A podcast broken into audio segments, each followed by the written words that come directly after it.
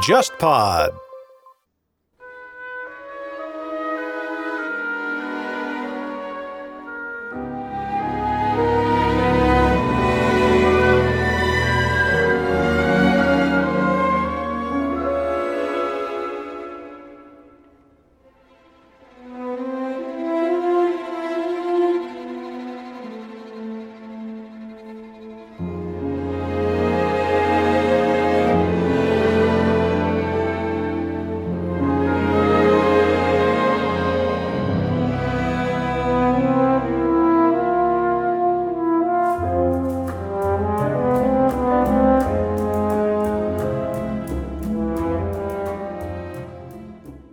欢迎收听《天方乐坛》，我是顾超。那其实呢，我们的节目因为是录播，然后后期有制作团队制作，所以呢，呃，其实互动性上面差了一点。但是呢，所看到的这些留言啊，都其实记在心里，非常感激大家留下来的一些共鸣啊。那节目呢，也在不断的改进当中。当然，我们也知道肯定是众口难调的。未来呢，可能会计划在节目当中做一些系列啊。那之前做过的一些访谈啊，包括一些歌手啊，都会有一些扩充。那未来呢，可能古典音乐方面呢，也会做一些类似于交响乐团啊、指挥啊、独奏或者是曲目介绍的一些系列啊。当然，也希望大家给我们反馈，呃，看看到底哪些内容是最感兴趣的。那目前呢，我们也发现一个现象，就是自从在节目的这个文字信息，也就是我们每一个不同的 A P P 当中介绍节目的这一段话当中啊，都讲到了这个公众微信号“天方乐坛 ”（Intermetal）。那么有很多朋友真的是去搜索并且关注了，那非常感谢。那在这个节目当中呢，其实我们会讲到的内容和微信上所反映的东西还是不一样的。呃，我想呢是做一个相对独立的一个区分，然后呢也能够希望大家呢能够在听节目、听聊天、听音乐的同时呢，还能够看到一些比较具体的，呃，有关于音乐行业动态的一些内容。当然，这个微信呢目前还是以呃古典为主。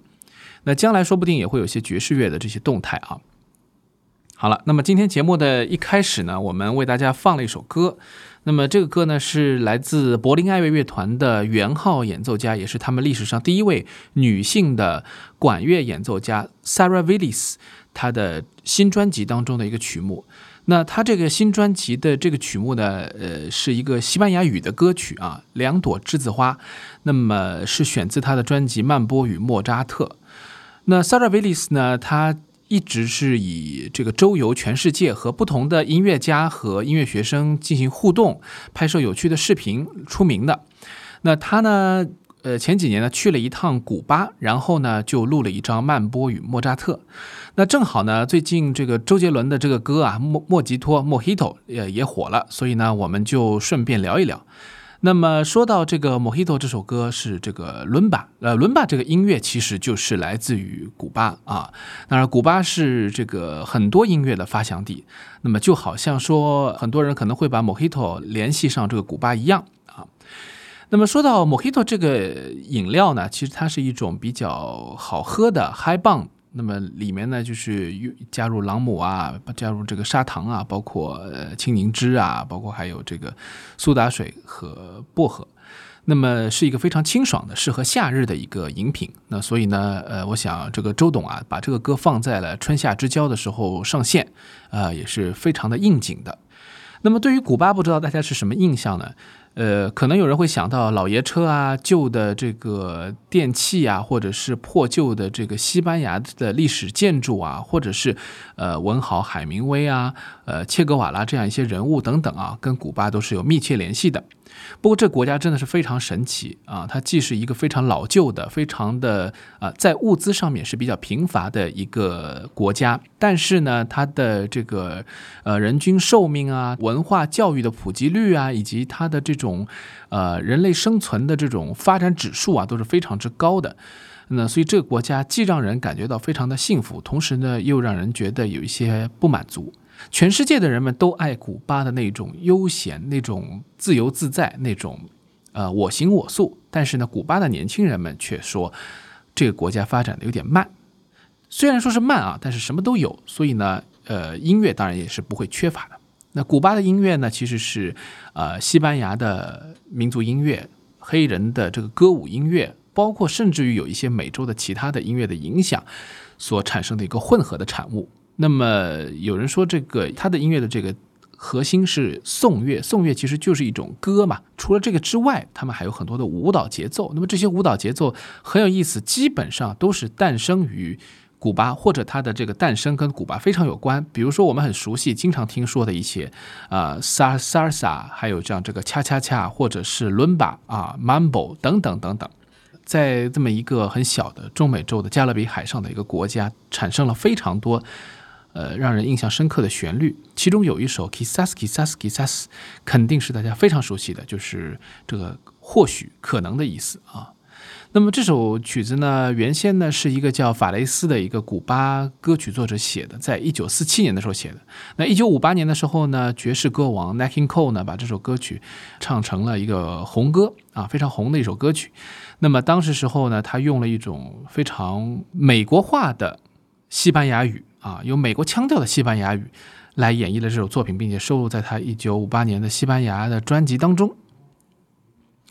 那么这首曲子为什么会中国人会都知道呢？是因为二零零零年的时候有一部电影叫《花样年华》，在这个电影里面反复使用啊，以至于产生了洗脑的效果。在当时还没有所谓的洗脑这个音乐，还没有这种鬼畜这种时候啊，就有了这样的经典，那当然是让人印象深刻的。我们来一起听一下《Nat King Cole Gisas》。Siempre que te pregunto que cuando, cómo y dónde, tú siempre me respondes, quizás, quizás, quizás. Y así pasan los días y yo desesperado y tú tu contestando, quizás, quizás, quizás。啊，我想古巴音乐， 我们通过这首歌曲已经感受到它的魅力了啊，非常的浪漫，也非常的阳光啊，就和它这个国家的这个自然风光是一样的。我们看到它这个很多人去古巴拍摄这种旅行的纪录片，虽然这不是一个很容易去的地方，但是我们可以通过这些画面感受到这个国家的一种。风光啊，在海岸线边上，呃，古旧的城市留存着上百年的这个古老建筑啊，他们也没有能力去更新这些东西，甚至有些人家里面还在用着上个世纪四十年代的时候留下来的一些家什啊，一些甚至于家用电器啊。我记得看过一个旅行的纪录片，说一九四零年的冰箱到现在还能用，也不需要修，运转的很好。呃，那些老爷车更不用说了，是这个城市里面非常重要的一个文化的一个元素了。当然，音乐在古巴的历史上发生了非常多的变化啊，并不是一成不变的。我们所刚刚说到的这一些舞蹈啊、歌曲啊，其实它们都是诞生于不同的时代，有不同的时代的风格。那么其中有一种叫做 Mambo 啊，这个我们刚才已经讲过，但是这个 Mambo 这个东西就是从古巴开始的。那么后来呢，发生了非常多的这个演变，但是毫无疑问的是，mambo 和其他的一些和它类似的 conga 或者是 milonga 这些词一听啊，就感觉到它是来自于，呃，跟非洲人或者非裔跟黑人非常相关的一种音乐，是黑人音乐文化和当地的一种结合。那么说到这个 mambo 呢，啊，其实它在这个上个世纪的时候是非常火的，它在上个世纪五十年代的时候。曾经在美国非常风靡，很多的这个美国当时的流行榜单当中都会有 Mambo 的一些演绎啊，这个直接呢就反映到了古典音乐上面啊。当时时候的大作曲家也是非常新锐的指挥家伯恩斯坦在写他的音乐剧《西区故事》，那么《西区故事》就是把这个罗密欧与朱丽叶的故事啊移植到美国的现当代，那么讲那个城市里面的不同的帮派斗争，摧毁了一段非常凄美的爱情。那么，帮派斗争的两个对立面呢，一面就是白人，一面呢是美国的拉丁裔。那么他们是来自于像波多黎各这样的地方的。但是他用的这个波恩斯坦虽然说的是啊波多黎各怎么样怎么样，但是他其实用到的音乐都是古巴音乐啊，比如说他用到了一些这个古巴的这个舞蹈，里面就包括有 Mambo。那我们接下来就来听一下《西区故事》里面用交响乐来演 Mambo 这样一种古巴的舞蹈。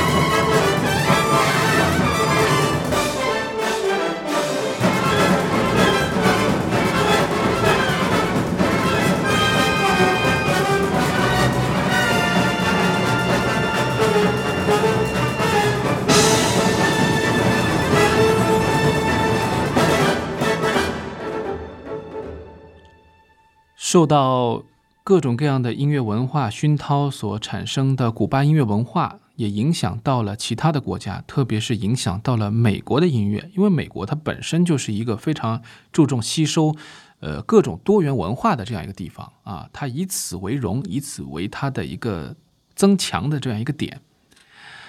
嗯，当然了，我们也说到这个古巴音乐，它本身也有很多的特性，除了这个舞蹈节奏，除了非常鲜明的这种热情的这种特征之外呢，古巴音乐当中还有很多的。呃，议题这种议题呢，其实是来自于西班牙的一些非常传统的一种风格。那么，我们甚至于还能听到非常传统的西班牙的旋律传到古巴之后的一个变体。当然，这里面还包括他们也有一些在歌曲上加一些呃政治题材啊，加一些爱国的情怀在里面。最有名的就是这个 Guantanamera。那么，这个是说到了这个呃十九世纪时候的呃一个。政治人物，呃，马尔蒂，他为这个古巴的独立，为古巴的这个革命所带来的这样一个令人记忆深刻的这个元素，很简单的旋律，但是让人印象深刻，经常可以在演唱会的时候一起来唱啊！我还记得有一次在上海音乐厅的时候，有一支古巴乐团来表演，其实他们也是把这首歌作为和现场互动的一个载体。那我们现在来听一下古巴现在还活着的活化石级的这个歌手。啊，已经九十岁的这个呃，Omar Portuondo，那么他呢，现在呢，当然年纪非常大，还在唱，但是呢，我们听他一个比较早的一个和孩子们的一个呼应的对唱，就这首啊，Guantanamera。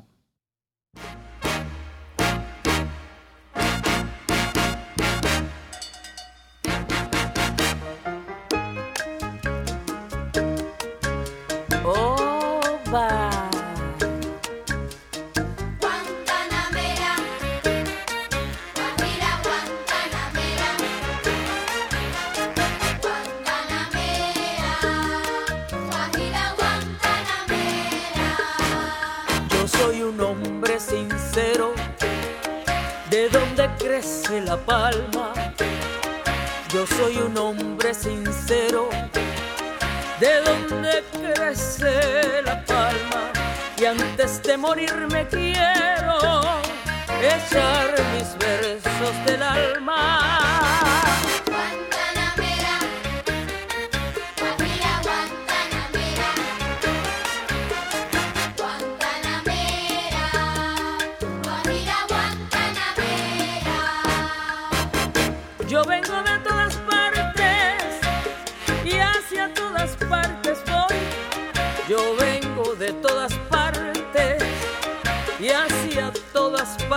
Voy.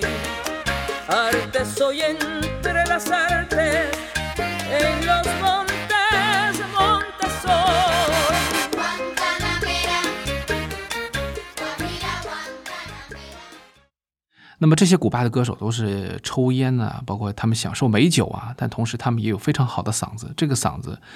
是可以表达他们的一种民族情怀和他们留在血液里面的那种乐感的。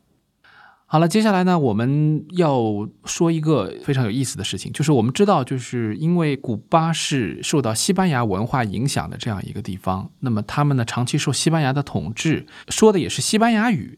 啊，所以呢有很多来自欧洲，特别是西班牙的音乐形式呢进入到了古巴以后呢，又产生了一些变化，然后又反送到了欧洲，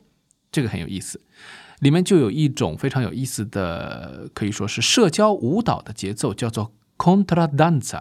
那么这个东西呢，其实它后来就呃也被称之为 Habanera。那么这个东西其实是从西班牙、从欧洲文化传到了古巴以后，呃做了一个反馈，那么成为了古巴在十八世纪非常流行的一种音乐和舞蹈形式啊。十八、十九世纪，那么十九世纪的时候呢，有很多的作曲家甚至于专门拿这个 Contradanza，就是。呃，这个哈巴内拉来写一些呃非常具有民族民间特色的舞曲。那么其中呢，有一位呃西班牙的作曲家，呃，这位西班牙的作曲家呢叫做伊拉迪尔。那么这个人呢，他就呃从西班牙到了古巴访问以后，就开始写作大量的这个哈巴涅拉。那么写完这些歌曲以后呢，呃，传回欧洲大获成功。啊，其中有一首叫做《La Paloma》，这个曲子呢，在这个英语世界啊叫做“不在”，啊，就是 “no more” 的意思啊，就这样的一个意思。但是呢，在中国呢，有一首非常有名的这个中文版，就是《鸽子》啊。那么这个曲子呢，被认为是和 Beatles 的这个《Yesterday》一样非常著名的、长存于历史的一首世界上录制的版本最多的歌曲。我们一起来听一下这首《La Paloma》鸽子。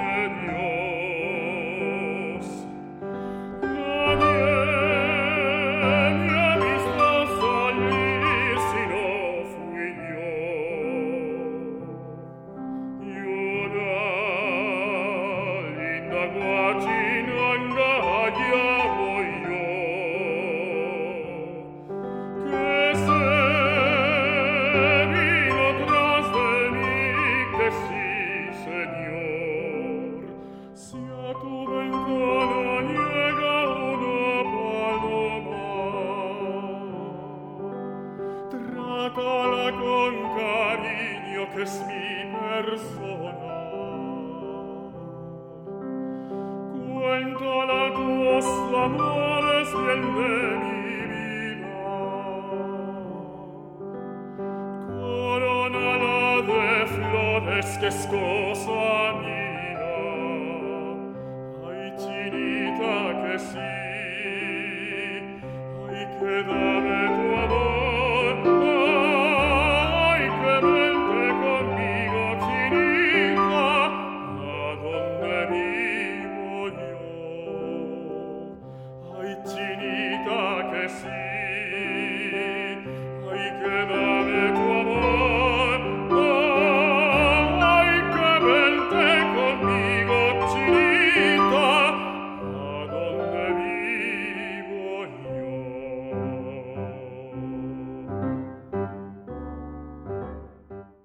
那刚才我们听到的这个《La Paloma》，也就是中国我们所称的《鸽子》这首非常经典的歌曲啊，说到了这个哈巴内拉这样一种呃古巴发源或者说古巴改良以后又影响到欧洲的这样一种呃创作的这个舞舞蹈的韵律啊，或者说歌曲的韵律。那么哈巴内拉这个本身这个词汇的意思呢，就是哈瓦那的歌。据说呢，就是古巴人自己并不把这个哈巴涅拉称之为呃哈瓦那的歌，就是把它称之为呃 contradanza，就是一种社交舞曲、社交舞的节奏。但是呢，到了这个全世界以后呢，就大家都把它记住哦，这个是哈巴涅拉，是来自于哈瓦那的。那么说到我们刚才听的这首歌曲的作者伊拉迪尔，他还有一首非常有名的哈巴涅拉的歌曲。那么这个歌曲呢，被翻译成叫做安排或者叫婚姻的誓言。那么这样一首歌呢，其实它在这个名气上并不大啊，很多人不知道这首歌，但是呢，他一听到以后就会知道这首歌是怎么回事儿。那为什么呢？因为这首歌传到了。欧洲以后被法国的作曲家比才听到了，那么他呢就在一八七五年的他自己的歌剧《卡门》当中用了这一段旋律。虽然他做了一些这个和弦上的改动，包括一些反复段落上面逻辑上的一些变化，但是你现在一听这一首伊拉迪尔的这首原版的这首作品，你就马上能感觉到这个曲子就是《卡门》当中那个经典的哈巴涅拉舞曲，就是爱情是一只自由鸟。当然，很多中国歌手还把它改成了中文版，所以中国的很多人也不陌生啊。那么这个曲子呢，我们先来听一下，然后大概就能知道和卡门有什么样的关系了。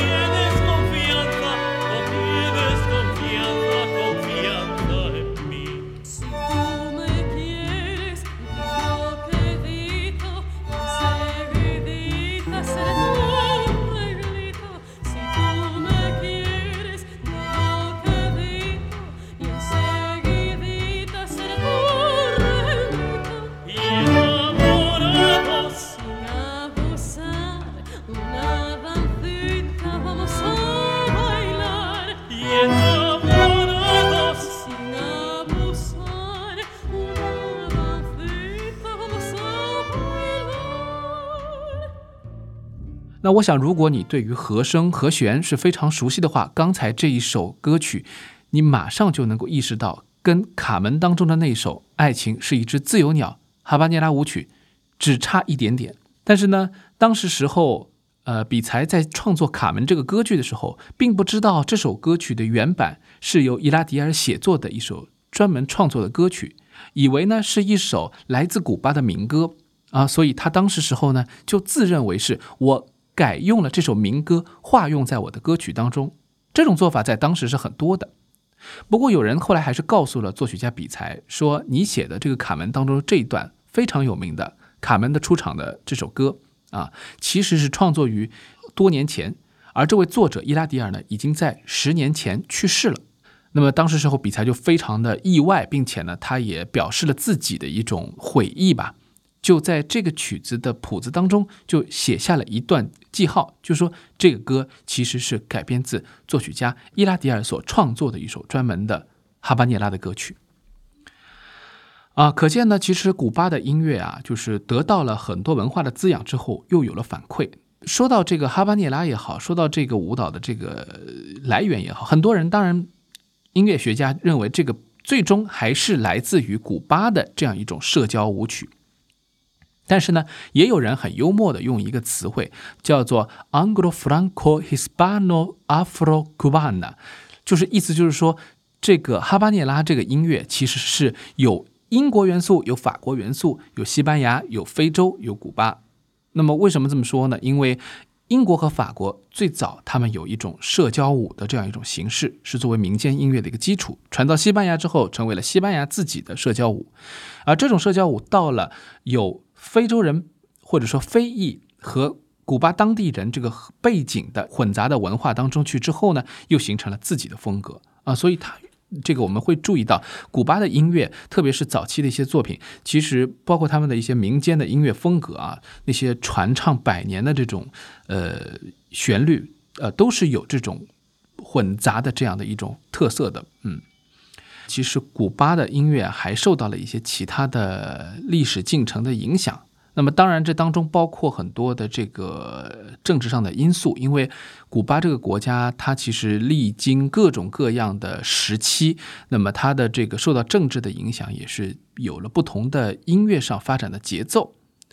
一九五九年之前，或者一九五零年代之前，他们有很多的，包括我们之前讲到的，像 Mambo 啊这样一些，就是在上个世纪三四十年代时候非常火爆的。后来，当然五零年代以后传到美国去了。那么还有就同样的这样一些呃舞蹈，包括像伦巴什么，其实都是那个年代的。当然更早的就是我们之前说的像哈巴涅拉这样十九世纪的，呃十八世纪就开始发源的这样一些东西啊。那么在近现代呢，其实古巴有很多精彩的流行音乐，而这个当中呢有一个时代特征的东西，就是一九五九年古巴革命胜利以后，产生了一个所谓的新吟游歌谣，呃 Nueva Trova。那么这个东西呢，其实它是一种比较有政治性的、政治色彩的一种音乐。它不仅呢是记录了一些非常普通的、平凡的生活，同时呢也成为了一种宣传的武器啊，那么当时时候呢，美国对于古巴呢是有非常大的打击的，所以呢也就产生了像呃六十年代的时候非常有名的歌曲，呃要古巴不要美国佬这样的歌曲。那么这个歌曲呢，在中国也是传唱了很久，六十年代时候的年轻人很多人都会唱这首歌啊，也是。一种就是遥相呼应吧，呃，我们当时时候也确实面临了很多呃国际上的这种考验，这种嗯压压力吧。所以说，当时时候的这些歌曲啊，不仅仅是一种娱乐的作用了，或者甚至于说，古巴的当时的这个政府也希望音乐更多的是起到一个宣传、一个鼓舞大家的作用。那么同时呢，还有一首歌曲就是呃送别呃切格瓦拉的一首非常有名的歌曲，叫做《永别了指挥官》，这个是普埃布拉啊他写的一首歌曲。那么这个歌曲呢，呃也有英文版。呃，其实是一个也是当时非常传唱非常多的一首歌。那么这个歌呢，呃，讲到了古巴的革命，讲到了切格瓦拉和他的一个作为革命指挥官的一个角色。那么他为这个古巴做出了很多的贡献。那么当然了，这个留下了一段非常有名的话，叫做“直到胜利啊，永远坚持下去”。那么这个。词汇呢，甚至于在古巴的街头你也可以看到。好了，接下来我们先来听听看这一首在一九六零年代的时候非常有代表性的古巴的新吟游歌谣的这样一个运动下面所产生的一首歌曲啊，永别了指挥官。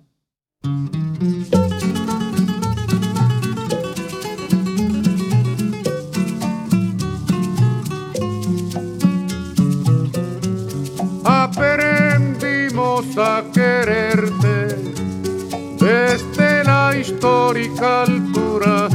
donde el sol de tu bravura le puso cerco a la muerte. Aquí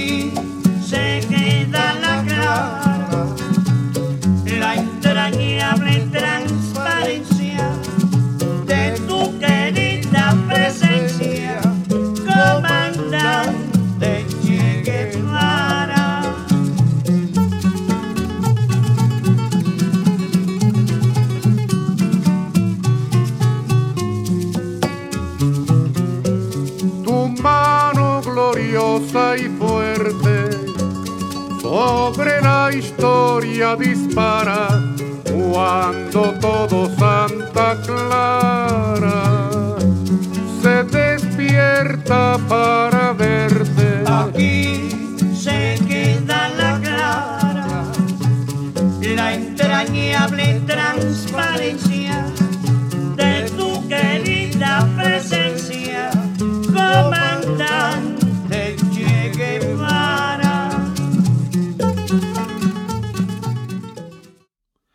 永别了指挥官这首歌曲，我们刚才听了，呃，还是有很多的情感在里面。当然，和这个呃另外一首，大家如果有兴趣，可以自己找来听一下，《要古巴不要美国佬》这首歌，其实在网上也是可以搜索到的。那么这个歌里面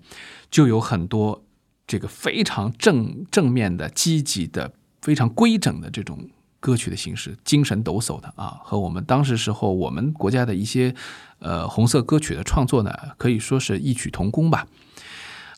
当然，现在的古巴它有非常多元的音乐风格了，包括呃雷鬼音乐等等的，对于这个其他国家的影响，或者他们之间的一种互动，和美国音乐的和现代的这种比较潮流的音乐的互动，呃，也是有非常多的这个关系的。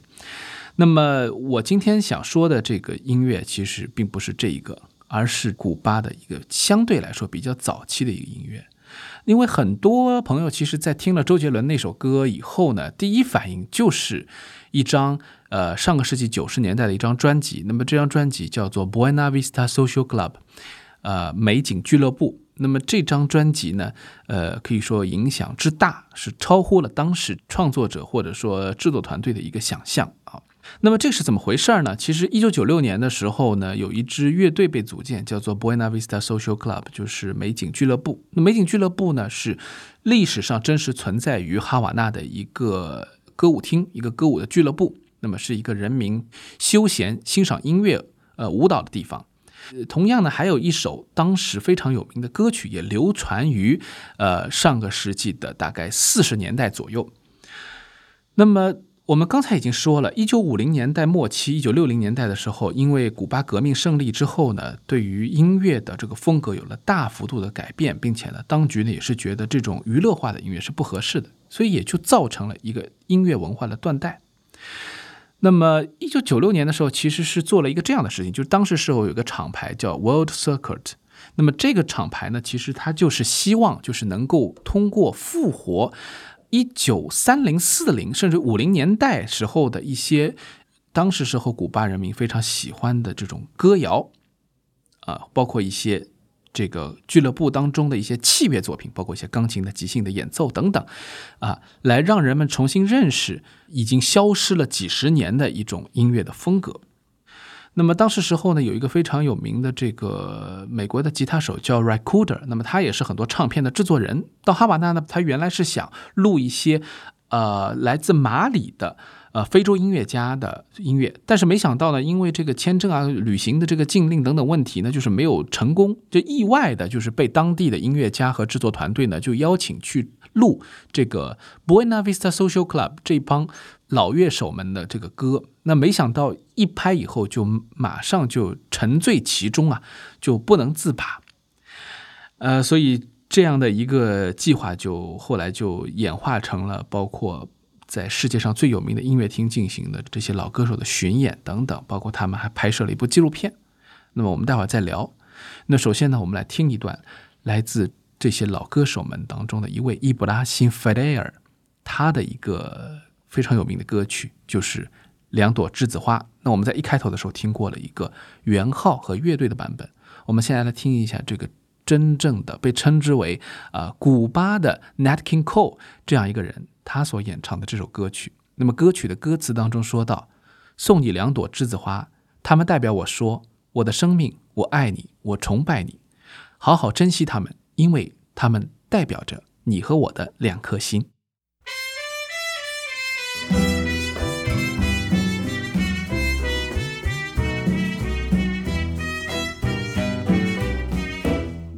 Gardenias para ti, con ella quiero decir, te quiero, te adoro, mi vida.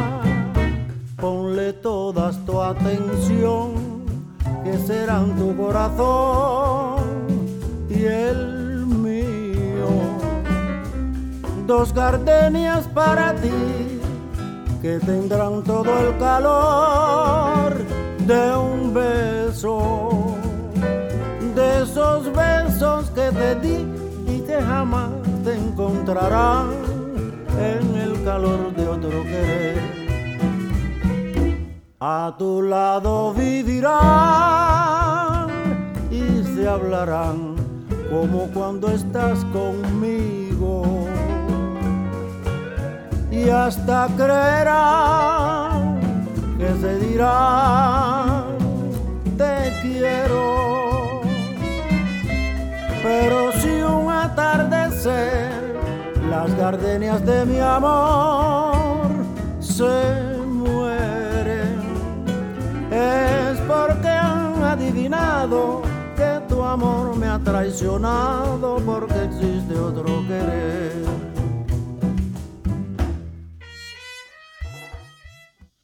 刚才这首歌曲真的是非常的古巴，也非常的上个世纪四十年代，所以当时的古巴人的情调是这样的啊。那么说到这个 Buena Vista Social Club 美景俱乐部，阴错阳差去录制他们的这一位吉他乐手，也就是唱片制作人 Rakuder，那他其实去了以后就可以说是一发不可收拾了，沉醉其中。一开始时候是先是录几几首歌，然后完了之后呢，他又去录这个专辑啊。在录完专辑以后，他从哈瓦那回到了这个这个其他的工作当中去。那么他开始和德国著名的电影导演维姆文德斯录一部这个呃文德斯的电影的作品的这个电影原声啊。那么当时时候呢，文德斯就回忆说，说觉得这个 Rakuda 回来以后人就不对劲儿啊，整个人的感觉就是经常就是在陶醉在这个哈瓦那美好的回忆当中。那么最后呢，就是在 Rakuda 的这个生拉硬拽之下，维维姆恩德斯呢也去了古巴，并且呢拍摄了一部分的这个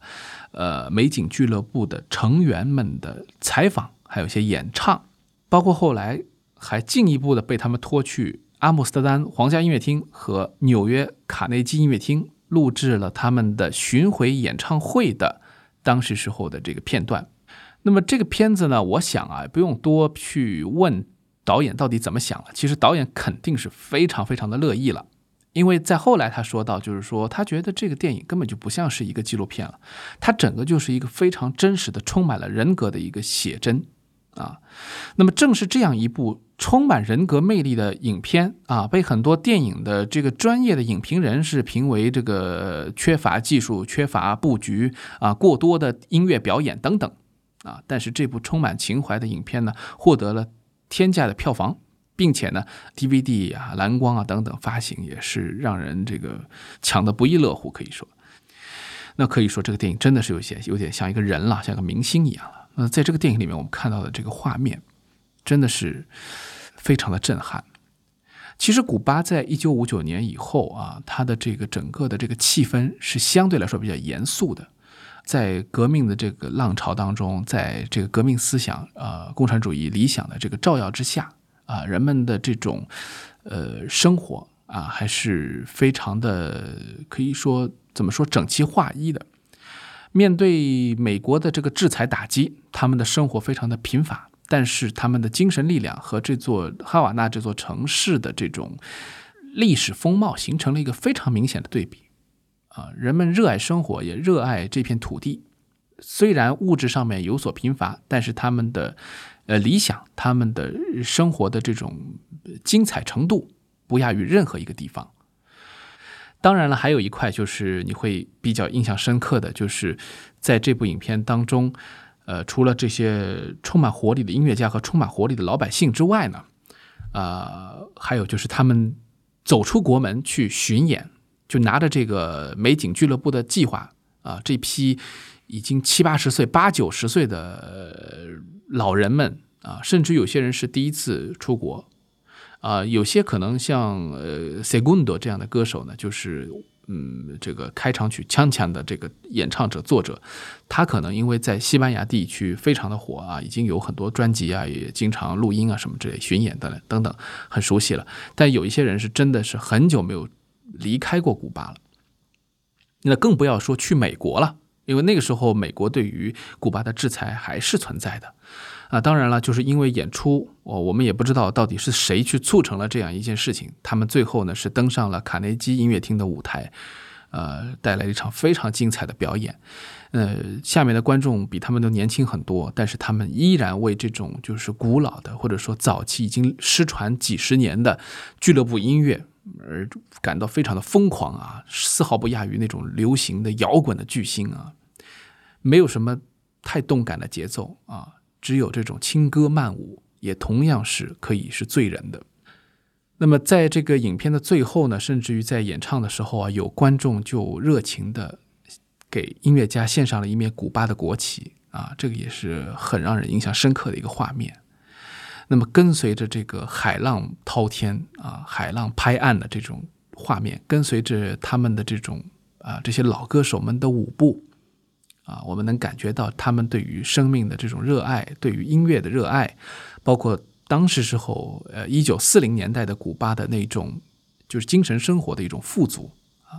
可以说，把当时时候，其实古巴人在当时还是蛮苦的啊，在革命之前，他们也是蛮苦的。他们没有享受到呃没有社会主义福利的时候，没有免费医疗的时候啊，社会秩序还是比较混乱的时候，各方面的这个政治力量在角逐的时候啊，他们的精神依然是昂扬向上的，是非常了不起的一件事情。当然，音乐无法美化生活，音乐无法彻底改变生活，但是呢。在这些音乐当中，我们如今去看的话，它可能会给我们现在的人带来很多的力量啊。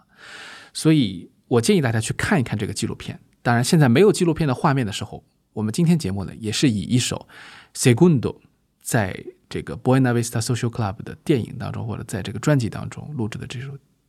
开场曲，也可以称之为是主题曲了吧？啊，锵锵。呃，以这首曲子来结束我们今天的节目。相信大家，呃，对于古巴音乐应该是有些有些了解。然后呢，我们以后如果有机会的话，再和大家分享更多，呃，古巴的精彩的音乐，因为他们的音乐的资源实在是太丰富了。这就是今天的天方乐坛，我是顾超，感谢您的收听，下期再见。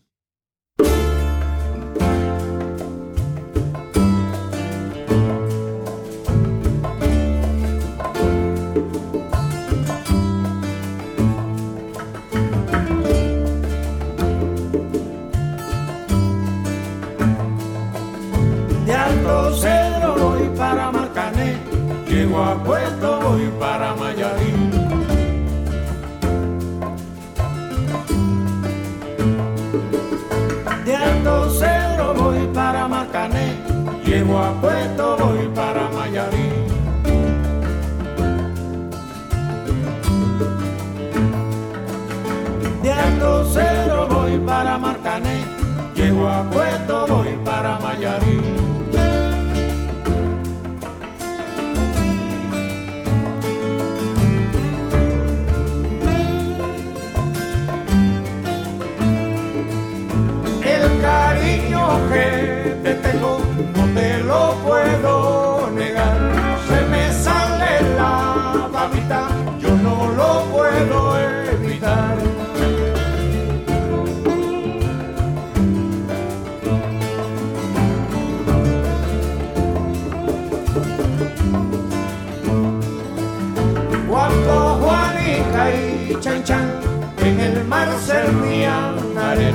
Como sacudí el jibe, a Chan Chan le daba pena.